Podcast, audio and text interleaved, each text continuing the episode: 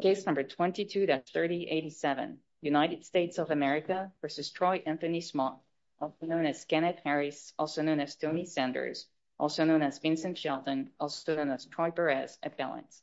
Ms. Wright for the appellant, Ms. Fleming for the appellate. Good morning, Ms. Wright. Good morning. May it please the court. Lisa Wright for Mr. Smocks. I'd like to reserve two minutes for rebuttal. The district court here erred in modifying Mr. Smock's supervised release condition to add a forced installation of computer monitoring software without properly weighing the public's interests against the deprivation of Mr. Smock's liberty. Some brief background, the original PSR uh, mentioned computer monitoring slash search but didn't have any reference to any software.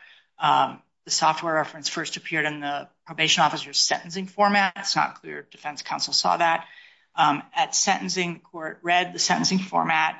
Um, Why should we presume that defense counsel didn't read the pre-sentence report? Not the pre-sentence report, the sentencing format that comes at the back of the uh, probation officer's recommendation. It's my understanding that counsel doesn't always get that. I notice it's not, it doesn't have a number on the docket to even click on. So I think that means that it may have been inaccessible even to counsel. I'm not sure.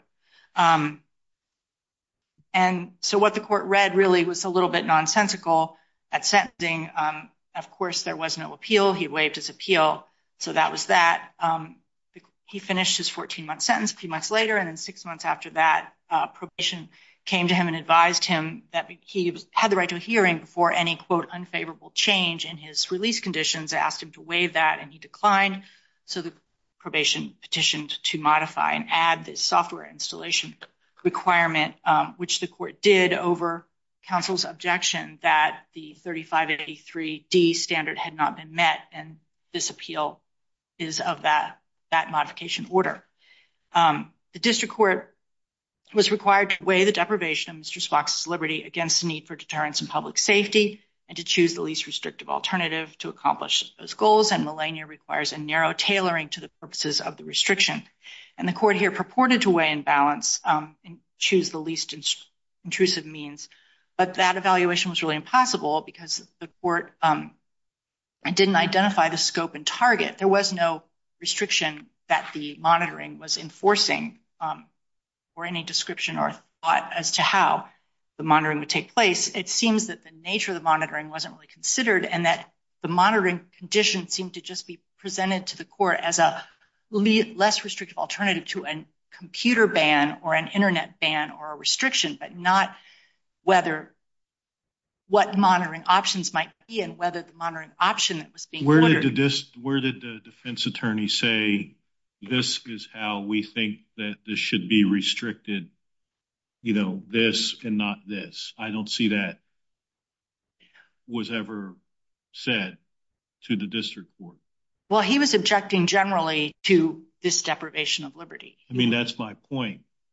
But that seems to be a different argument than the argument that you're making, which is that even if the software could have been loaded, it should have had some restriction than just to monitor everything. I guess the way I'm thinking of it is something was ordered and that's something which, frankly, we don't know what the reality of it is. The weighing was never done on that something because the something wasn't um, specified and nor was there a specification of what it was looking for. And most of these cases, of course, are like child porn cases where there's very few cases that aren't that you could find that aren't child porn cases. And so there, obviously, they're looking for images. They're looking for certain things and you can put in like filtering software and that's been upheld many times. But it's unclear here. This was just looking for crime, criminal speech, it sounds like. And but yet it wasn't even said that. It wasn't said, don't say this, don't do this, don't look here, don't post there. And we're going to monitor you to enforce that. It wasn't paired with anything. And I would point to the Albertson case um, where they said that um, that's the Third Circuit where they said that software is generally acceptable if the internet restriction to which it applies is narrowly tailored. And that um, reasonable method of monitoring and filtering can be reasonable methods of enforcing a more targeted restriction. And there's no problem with the monitoring if it's paired with a narrowly tailored restriction. But here there was like a free flow. I'm trying to make sure I understand your argument. Are you saying that at the time of sentencing, um, Mr. Smocks and his counsel were not on notice that the monitoring that would be done was going to be done using software?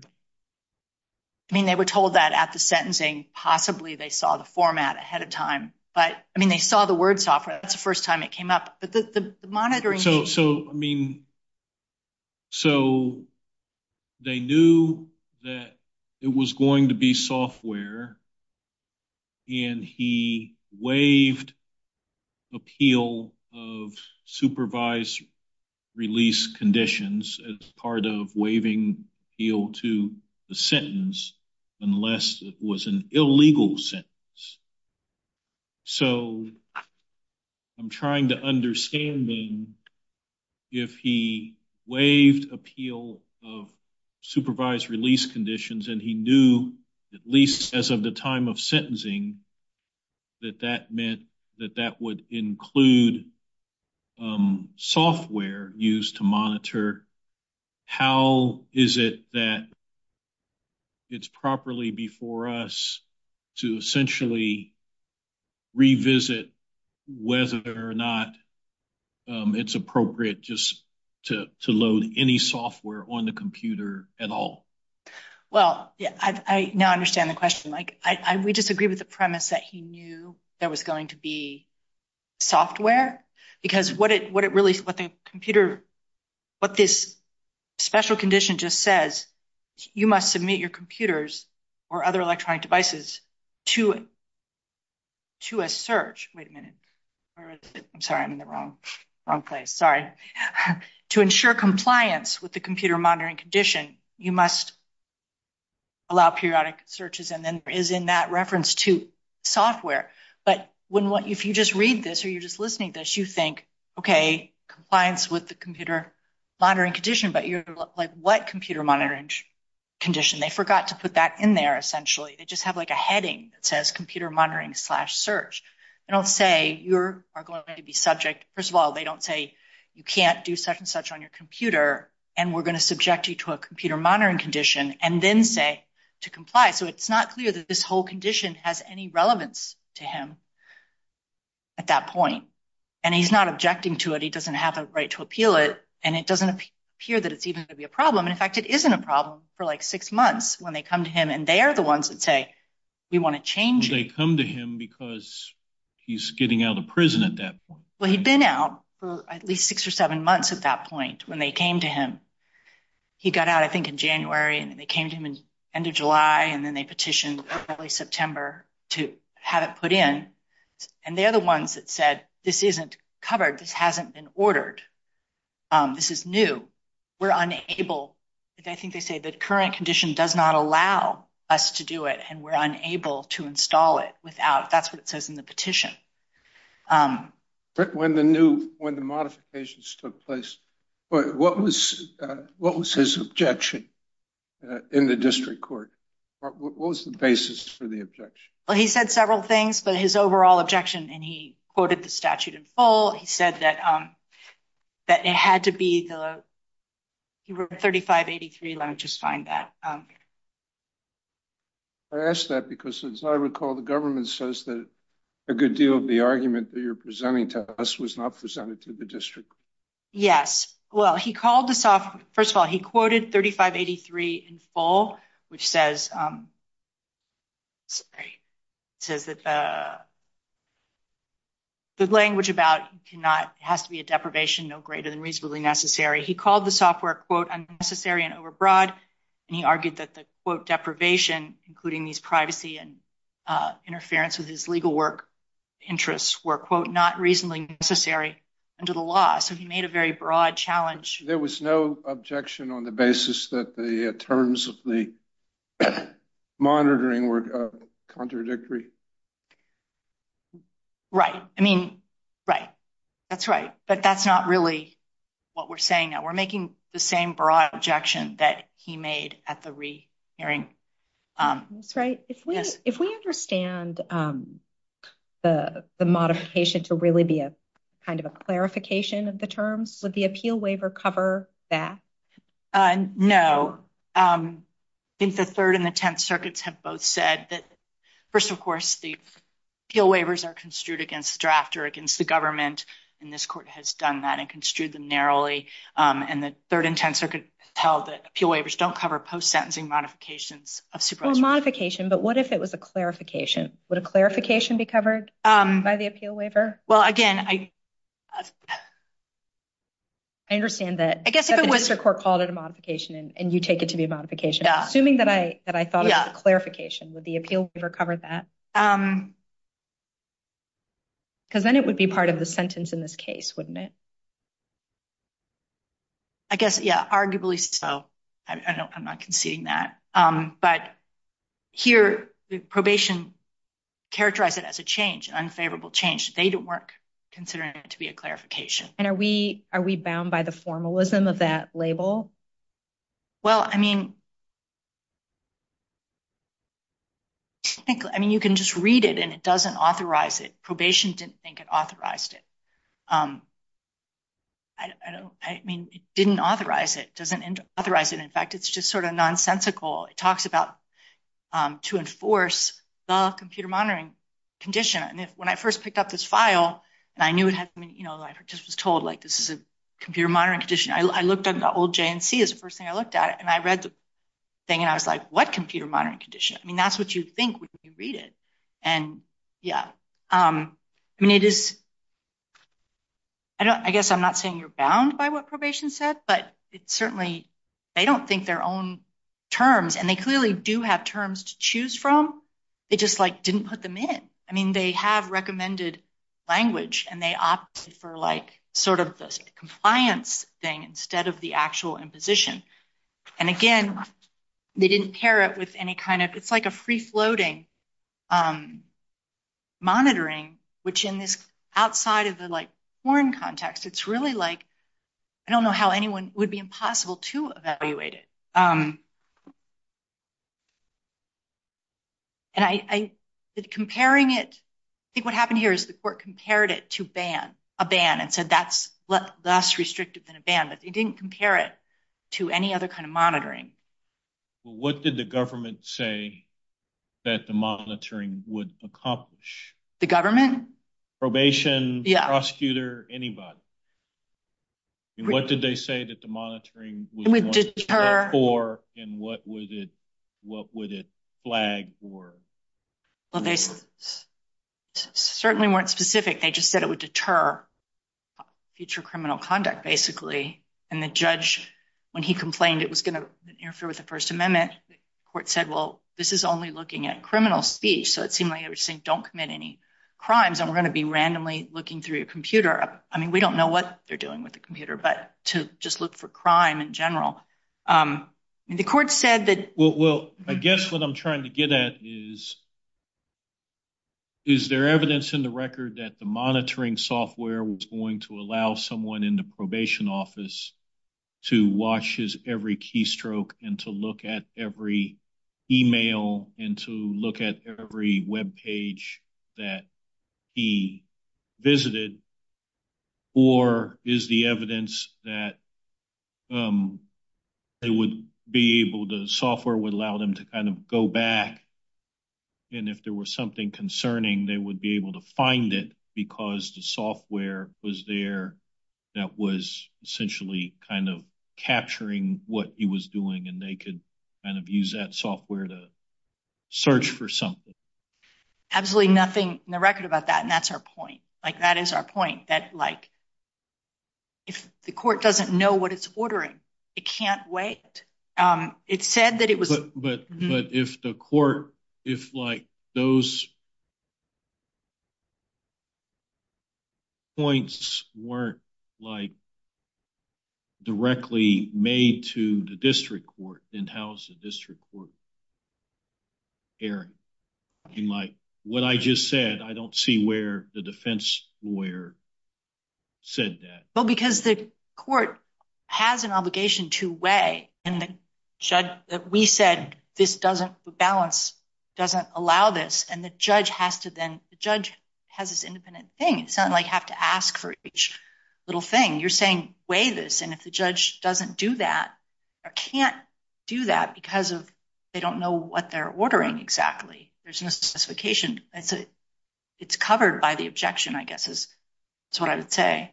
And the court also said like this, said the monitoring condition was, quote, limited to balance Mr. Smock's interest with the public's, but there was no limiting. The monitoring restriction wasn't limiting at all. It just said monitoring and filtering.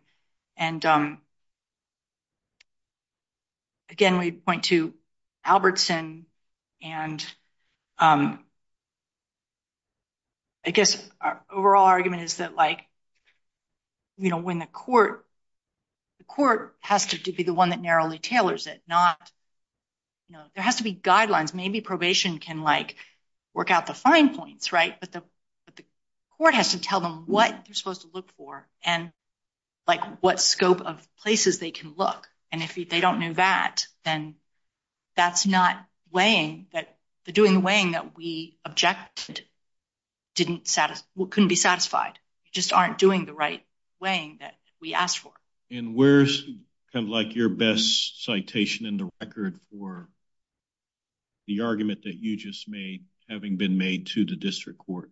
Um, I um, didn't put the page site there. It is on. Just quickly find that. It's at the um, modification hearing. No, no, it's in the opposition to the petition, and it's on page pages like 94 or 93 and 94.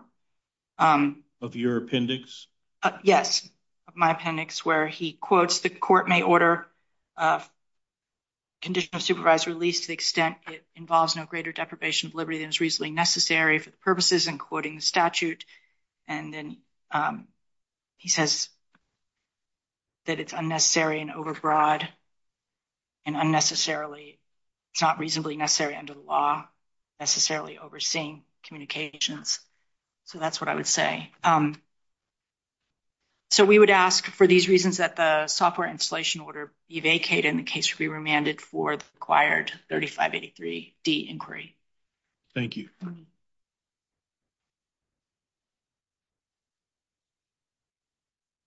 Ms. Fleming. Good morning. May it please the court, Mary Fleming for the United States. The software installation condition is part of the original condition of computer monitoring, which Smocks did not object to below and is not challenging on appeal. And because the installation is part of the original condition, the appeal waiver bars this appeal. And regardless, the district court did not err in ordering the installation of monitoring software. So why did the government seek a modification? It was part of the original terms of supervised release. The probation office sought a modification. The government actually um, didn't really oppose this, that they didn't think it was necessary.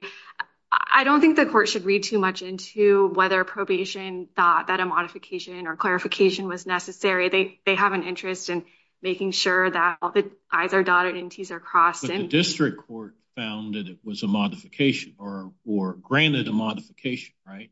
Right. The court also said that the court didn't think that it was really necessary. It was a clarification that the installation was heavily implied in the original condition. But it seems that everyone just kind of thought, what's the harm? And having treated it as a modification, um, why wouldn't it be covered by the appeal waiver? If it's a true modification, we don't view it as a true modification. Even if it is introducing something slightly new, it's clearly contemplated by the original condition of supervised release. Well, but so if we have a rule that says, um, I mean, if we were to decide that the appeal waiver bars this appeal, what about modifications that were more substantial? That's a harder question. We're not pressing that argument if it was an entirely new modification, whether the appeal waiver... So you think an entirely new modification would not covered by the appeal waiver? Possibly. We haven't aired that argument fully. I think that is a hard question. Here, the appeal waiver is very broad and covers... So what would be the rule then? The rule is like, if the court feels like something is a clarification instead of a modification. I think I mean, you know, the district court said I'm granting a modification. Use that term. It's a statutory term. So I feel like either modifications are covered by the appeal waiver or they're not covered by the appeal waiver. But I'm not sure how we're supposed to sort out like whether it was like substantial modification or not. That doesn't seem to have any statutory basis or any basis in the appeal waiver. Here, the original condition referred three times to the installation of monitoring software. This was this was part and parcel of the original condition. And if we get into a world where any sort of clarification is not covered by an appeal waiver, that could really gut appeal waivers effectiveness and discourage probation or the court or even the government from agreeing to these clarifications, which doesn't seem to be in the interest of defendants. Well, Mr. Smock's counsel suggests that a clarification, you know, might be covered by the appeal waiver, but we don't have a clarification here. We have a modification or something that was labeled a modification. We would ask the court to look at the substance over the form. Again, the condition required, the original condition requires installation of monitoring software. It refers to that three times. The majority of the condition is about the monitoring software and making sure it's functioning effectively. It really can't reasonably be read any other way. And in light of case law that supervised release conditions are read in a common sense way uh, with the plain meaning, with the district court's intent in mind, in light of all of that, this is properly characterized as a clarification. Is this monitoring software on 24 hours a day? That's not in the record, but that's my understanding that it is. And so what happens is the, uh, how does probation utilize it?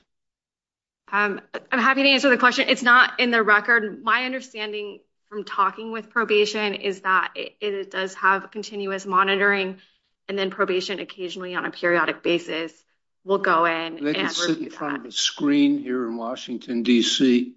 and monitor everything that's going on on the computer? Um, I uh, uh, suppose. The reason I'm asking this question is that the condition that was imposed uh, was in two parts. This is after the original sentencing. One was installed as monitoring uh, computer software. But the second was that it can't be, basically it can't be used unless uh, there's reasonable suspicion that there's a violation of a condition of supervision and that the computer device contains evidence of that. Um, is that what's going on here? I mean, you have a constant monitoring, but you can't use it unless you have evidence, a reasonable suspicion that there's been a violation of the terms and conditions of uh, the supervised release. That's not how the conditions work. So the monitoring is an ongoing monitoring that probation can look at on a periodic basis. The reasonable search condition and probation and the court says it. Isn't that a search? Yes. If they're monitoring all the time, then that's a search. Right. Right. Right. But the next condition says you can only conduct the search if you have reasonable suspicion uh, that there's evidence there. That condition, as the court said, was aimed at ensuring that probation can search computers that are not reported to the probation office. And that's what probation said when they asked for that condition as well. The two conditions are aimed at different things. I just don't understand how the two can stand together. Also, um, that wasn't objected to below. So that argument is a plain error. But again, the reasonable suspicion searches. But it sounds to me like a plain error. Well, the reasonable suspicion searches are really aimed at computers that were not reported to probation. The monitoring is uh, for the computers that are subject to the monitoring. There might be some overlap there, but they're not inconsistent. So help me understand um, whether or not the district court thought that a modification was really needed, the fact of the matter is that we are reviewing an order that is saying that it is modifying the conditions of release. So why shouldn't we treat this? I mean, how can we just say this is a clarification and not a modification when the order says that it is a modification? What authority do you have for that proposition? Looking at the substance of the court's original order and the substance of the later clarification, um, I also I point this court... There's there's no they're not necessarily uh, uh, different. A clarification can be a modification, okay? And a modification can be a clarification. I mean, you say, well, this is just a clarification. That does not exclude the distinct possibility that it was also a modification of the terms. This far and no further or you know, one exception or another, they're all clarifications, but they're also modifications, aren't they? Well, in light of the original order that talks extensively about installation of monitoring software, that this condition was part and parcel of the original condition. And in Love, this court said that look to the district court's intent in trying to parse out this distinction. And there was some discrepancy between the oral pronouncement of the court and the written judgment. And the court there said, we're not going to remand for uh, the district court to do this over where the written judgment was merely clarifying the original order. So Uh, under that analysis, there is a distinction and the court is not um, bound by formalistic distinctions. So let's suppose that um, you have a situation where the original judgment, you know, is clear that um, installation of the software is permitted. And the way that this was worded is that um, the way that this uh, judgment was worded, it just says um, computers subject to computer monitoring, but it didn't really define of like what computers those were. So let's suppose the defendant got a job Um, in an office and there are 100 people and they all had computers and probation said, well, we think that since you could access any of those 100 computers, we um, should be able to install this software on all of those 100 computers in the office for you to continue working there. And, you know, you should notify these people that their computers are subject to monitoring, but um, essentially you have to allow that to happen or you can't continue working there or we'll consider it a violation of your supervised release conditions for you to continue working there if we're not allowed to um, install the software. And the employer says, no, we're not going to let that happen. So we're going to have to let Mr. Smocks go. Um, we'd love to have him stay, but we're just not going to allow probation to monitor all of our computers. Is that covered by a waiver? Is if there, I'm sorry, is the... So Mr. Smocks says, I want to, the district court, he challenges that in the district court. The district court says, that's perfectly fine. That's, you know, that's a reasonable modification. You've waived everything. You're going to come here and you're going to say he's waived the right to appeal that? That's an extreme example. I do think that under the terms of the condition, it does cover computers that he uses. That doesn't strike me as a modification, but this court also does presume, and this is... So it would be waived? I believe, yeah, I believe so. But probation could always unreasonably implement conditions. There's a lot of discretion afforded to probation offices. And that works because courts assume and presume that that discretion will be exercised reasonably. And um, if he went back to the court and the court said that's what I ordered, then conceivably that would be waived. I don't know if the government would choose to enforce the appeal waiver in that instance, but uh, that doesn't strike me as a modification under the language that we have here. This order also applies not just to computers, does it? It's not just confined to computers. It uses computers. It's defined. Computers are defined broadly under the statute. So it extends to cell phones. But it also says computers or other electronic communications. Now, it would seem to me that an electronic communication would include telephones and cell phones. And you have to allow or the defendant has to allow searches of that. Does that mean that the probation office can put a wiretap on his phone and then uh, pull up uh, whatever they want if they have some reasonable suspicion? That's part of the computer search. That's not under the purview of the monitoring software. But... Um, I know.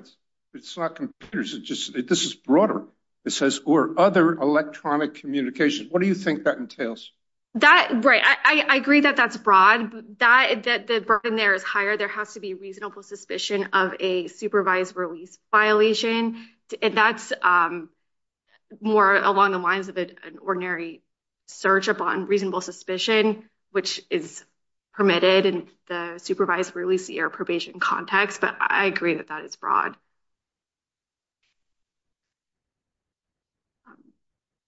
I don't, um, I guess, I'm not sure to, I guess, follow up on Judge Randolph's questions. What does the, what is the meaning of the word search in the modified order that's at A196? As to how the search would actually be conducted? Yeah. I mean, why search seems to be something that's different than just the installation of the monitoring software and the monitoring software just operating um, normally. Search seems to be something different than that. Am I misunderstanding this? Again, this isn't exactly in the record. My understanding is that a search, it could be conducted, it could be a physical search looking through a computer. It could also be a search through forensic software that is installed on the computer, which is how searches are often done of electronic devices. But it's different than this ongoing monitoring condition that's in the original order. So, help me understand what the district court knew that it was ordering at the time that it um, made this modification or clarification. Help me understand what the district court, what was in the record that the district court knew um, of how the software would operate, what it would do, how probation would use it, et cetera. The record shows that Smocks understood this software to be broad. He said that it would cover his third-party communications. He argued that he has a privacy interest in the contents of his devices, that it would monitor his private affairs. He, in his argument, was that the monitoring software should not be imposed at all because that would violate his First Amendment rights and his general right to privacy. The court evaluated those arguments and rejected them. And that's why the court weighed monitoring software versus an alternative like a computer ban. Um, but the intricacies of the monitoring wasn't directly raised. It seems from the record that everyone understood that this would be broad. I mean, he says at one point in his pleading, right, this is going to monitor everything that I do on the internet. right? Doesn't he make that argument? Yes. And and there's no there's no um kind of pushback on the other side no, that's not what the software does. Correct. So we should assume that that's what the software does. I think that is that is supported by the record. It wasn't raised below, and under plain error... What do you mean it wasn't raised below? The intricacies of how the software works, whether the district court was required to delve into the details of this. The argument was much more general than that, and under Love and objection, that's raised generally is not enough to put the court on notice of more specific arguments. And it wasn't plain or obvious that the court was required to get into those details, especially because courts often do delegate task probation. For example, in the internet ban context, probation is allowed to decide exceptions to that.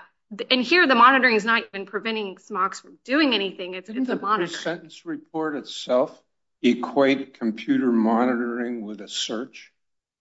The pre-sentence report says that. Right. We agree that it's a search. Oh, okay. Right. Um, so under plain error review, at a minimum, the district court's delegation of this to the probation office was not an error. So give me your best argument as to why, in this case, it would be appropriate for probation to have 24-7 monitoring ability of everything that this defendant did, does on his computer. The underlying crime was transmitting threats using a computer. The computer was instrumentality of the crime. Uh, and the court recognized that he had used computers in the past to commit crimes. The court found that there was a need for deterrence, especially because at the original sentencing, Smocks did not exhibit uh, remorse and had a history of supervised release conditions. And uh, the court found continued deception. In light of all of that, the monitoring, uh, the computer monitoring was reasonably related. And Smocks now on appeal is not actually challenging the monitoring itself. That was in the original order, which he's not challenging. It's more about how the monitoring is implemented. Anything else? No.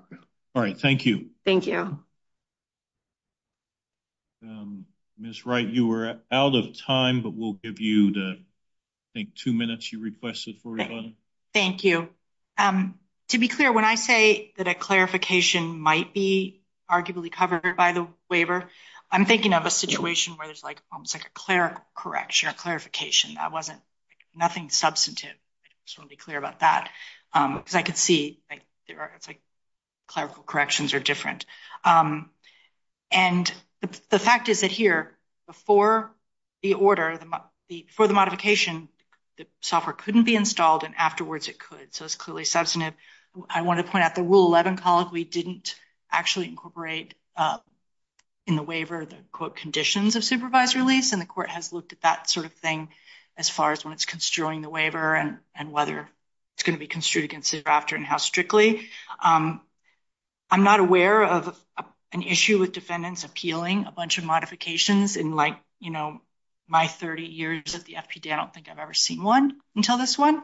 So it's not like something that's this giant gaping hole in the waiver that they couldn't possibly have meant to exclude that. Because that was a. Well, what are we to take from the original judgment that said A60 says, um, you know, to ensure compliance with the computer monitoring condition, um, the defendant must allow a probation officer to conduct initial and periodic unannounced searches of any computers subject to computer monitoring. And then it says that the searches shall be conducted to determine, among other things, whether, I'm adding among other things, whether the computer contains any prohibited data prior to installation of the monitoring software. So what else could that mean other than monitoring software is going to be installed as part of this condition? I guess it could mean like if you were subject to installation and it's possible that, you know, there are conditions that don't always necessarily apply in every respect to a person. So if you're standing there hearing this be read and you're saying this is to ensure compliance with the community monitoring condition, you could be thinking, well, she hasn't imposed a community monitoring condition, so this stuff is just like boilerplate. I guess that's what I would say. Um, um, the condition in the second go-round that uh, you can't conduct the search probation off unless you have reasonable suspicion, that's actually favorable to your client, isn't it? You're not attacking that, are you? Right. I mean, it it it but it does show the nonsensical nature of the um, conditions as a whole, and I think that's relevant to whether the court could weigh it. That's kind of the point. If it doesn't make sense, how could it have been properly weighed, the deprivation against the, if it's not clear what it even means. Um, And I just want to say one more thing. The Voelker case, you know, this is really analogous to the, it's impossible to evaluate um, the minor contact ban. The limits on the ban aren't clear. I'm back on, I just want to say one more thing about, just going a little more about the um, scope of the waiver. Um, sorry. That, you know, we obviously have the circuit courts that have said it doesn't cover this, but if you look at the waiver itself, uh, paragraph D waives the right to appeal the sentence, quote, imposed. Um, and it seems to me that it's clear that it's talking about an appeal, the appeals a waiver of a direct appeal because it excludes appeal on the basis of ineffective assistance of counsel. And then it has a separate subsection excluding ineffective assistance of counsel from waiver under 2255 collateral attack. So the fact that they put that in there twice, it seems like that first paragraph has got to be referring to the direct appeal. And if an appeal of a modification of the sentence imposed was forbidden, it would say so. Um, but really, this is clearly directed to the, you know, the appeal that you're about to make, that you would have to make within the 14 days of the judgment. Um, and I think um, the court, you know, the court said this was limited, but there was no limit. Just on the preservation that Mr. Smocks objected to the breadth and the breadth that put the court on notice that there was a need to limit it. And the court said it was limiting it, but there was no limit at all. The search was limited. There had to be reasonable suspicion. It had to be a reasonable time and manner, but the monitoring had no limit.